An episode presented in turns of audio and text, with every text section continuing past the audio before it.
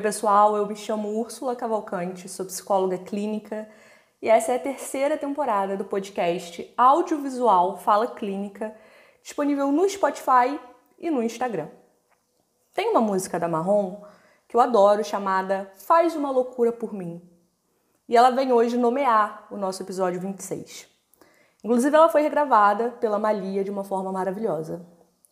Nessa música, a Marrom canta pra gente a seguinte frase, além desse título que já diz muito: Sai gritando por aí, bebendo e chora. Toma um porre e picha o muro que me adora. Depois que você me provar que vai fazer assim, depois você pode provar o que quiser de mim. Depois só posso te aceitar ao ver que você faz uma loucura por mim. E eu fico pensando sobre essa música, que loucura é essa que a Marrom tá cantando, né? Que loucura de amor é essa? É sobre isso que a gente vai falar hoje. Se você escuta o podcast há mais tempo, você sabe que na segunda temporada a gente teve um episódio sobre a loucura nossa de cada dia, com Dani Oliveira.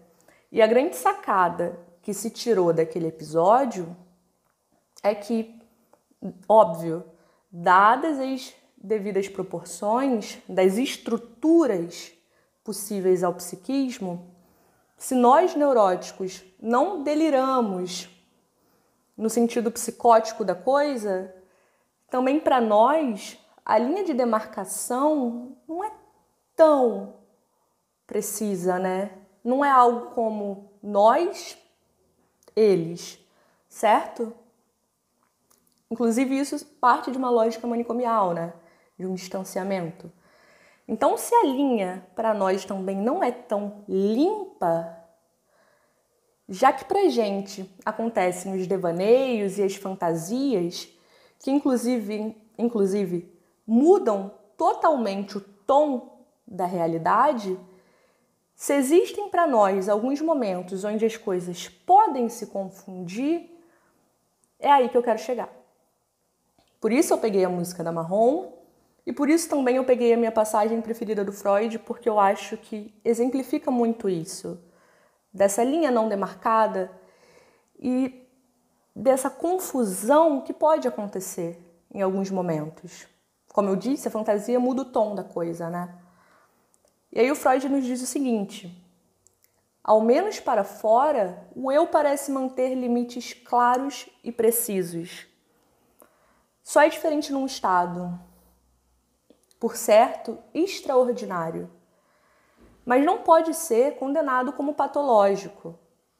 No auge do enamoramento, a fronteira entre eu e o objeto ameaça desaparecer. Contrariando o testemunho dos sentidos, o apaixonado afirma que eu e tu são um só e está preparado para agir como se assim fosse. E é aí, nesse ponto, como se eu e tu fossem um só, contrariando os sentidos, está preparado para agir, como se assim fossem. Então a gente tem um problema e um desafio. Se o eu, se eu quero me introjetar em você, se eu quero me colar a você, se eu quero te devorar, eu não sei quem sou eu e onde é você, eu não sei onde eu tô e onde você tá, a gente tem um problema. Concorda comigo?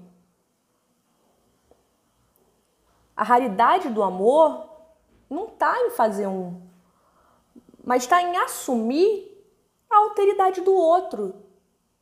Assumir o dois em seu máximo estado. Apesar da tendência unificadora do eu enamorado. Tá me acompanhando? Então, vamos conversar.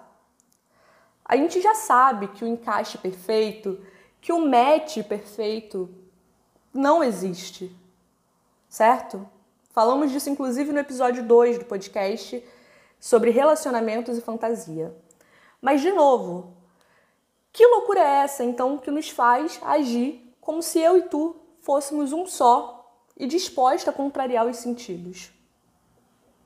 Eu pedi pro pessoal do Instagram para me mandarem algumas histórias de loucura de amor de experiências amorosas.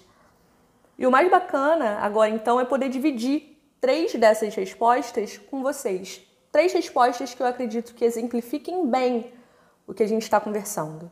Porque é disso que se trata o podcast. Promover conversa, promover reflexão, promover embotes conversando sobre o episódio, promover que você possa refletir sobre isso. Então, as três respostas foram: fazer playlist com as músicas que a pessoa manda ou posta, mas o romance é só um delírio. Viajar três dias para encontrar a pessoa. Pegar um metrô cedo no carnaval para encontrar minha ex-namorada, a gente se desencontrar real e quando se encontrar ser o momento mais fofo do mundo, mas ela beija outro.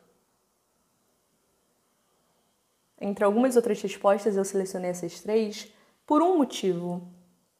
Elas expressam essa disposição de quem se dispõe a formar um.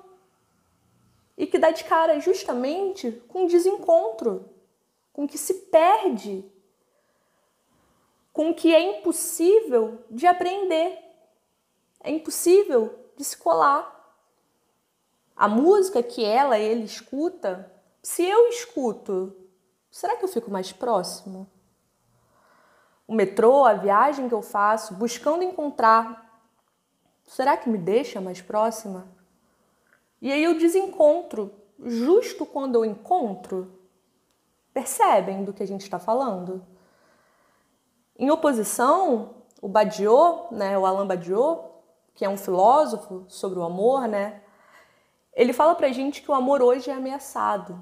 Ameaçado pelo menos por duas formas. O sujeito contemporâneo, o sujeito moderno, ele tenta se assegurar do desencontro de duas formas principais. A primeira, para tentar evitar os furos que doem, e eu concordo que, do, que doam, que doem, estaria nesse amor com zero risco.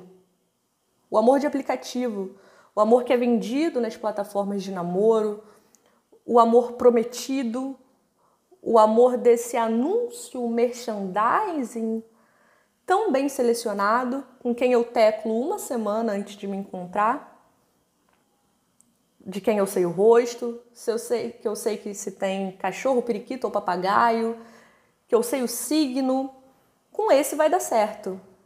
Eu li a bio dele, dela no Tinder, no Grindr, que seja, e eu sei que com esse vai dar certo. Tá bem selecionado. Outra forma ainda, outra via ainda por onde o amor é ameaçado hoje, destacado pelo Badiou, estaria na negação de toda a importância do amor. Essa é a segunda ameaça do amor. Como quem diz, o amor é só essa coisa generalizada para vender flores, biscoitos, chocolate, que seja, não é tudo isso. Será? Será que não é? O que é produzido no amor? Dá para estar preparado com um intensivo vendido por coach no Instagram para o amor? Para o encontro com o outro? E aí eu passo o risco para o outro? Toma aí, se alguém se ferrar, que seja ele, que seja ela, e não eu. Eu estou preparada. E se alguém vai se ferrar, de novo, não posso ser eu, certo? Existe controle no amor? Ou mais, será que o amor é mesmo só um risco inútil? Se o que prevalece hoje é o cada um por si, uma experiência de busca de satisfação pessoal e justamente essa lógica de salve-se quem puder, o amor surte então contra, como uma contra-experiência. Consegue perceber isso? É algo como apostar no acaso que não tem garantia nenhuma, a bio no Instagram não cabe tudo. Não sei, não sei nada sobre você. Não sei tudo sobre você. Daí apostar no acaso. Parafraseando o próprio Badiou, ele, o amor, é o que conduz ao campo de uma experiência fundamental daquilo que é a diferença. O que a gente acabou de dizer. Dá a potência ao dois, que não é um. Não pode ser um, não deve ser um, e se fosse um ia ser chato. É experimentar o mundo a partir da diferença. Quando Lacan diz, por exemplo, para gente que não há relação sexual, uma frase gigante do Lacan, todo mundo conhece, é porque, me utilizando do Badiou, o sexual não une, ele separa. Ali é cada um buscando, de forma resumida, por assim dizer, através de uma mediação do corpo, do outro, o próprio gozo, no próprio corpo. Se não existe relação sexual, é o amor o que vem suprir e quebrar a realidade que é narcísica. Porque é aí que o sujeito consegue ir para além dele mesmo. É uma experiência além do sujeito, além do narcisismo desse eu. Tá entendendo? Para finalizar esse episódio, e para que ele não fique tão longo assim, eu escolhi uma frase deliciosa do Badiou, em que ele diz o seguinte: É um encontro amoroso, corrigindo, ele diz o seguinte: o encontro amoroso é isso. Você sai em busca do outro para fazê-lo existir com você, tal como ele é. E aí eu complemento. Não é bem tal como eu sou. É para existir com você como ele é. Vamos ficar por aqui? Esse papo é muito gostoso, por isso eu disse que essa frase é um tanto quanto deliciosa de dizer, de pensar, de refletir, e a gente tem muito ainda para conversar sobre amor. Tudo bem? A gente vai se falando e até o próximo episódio.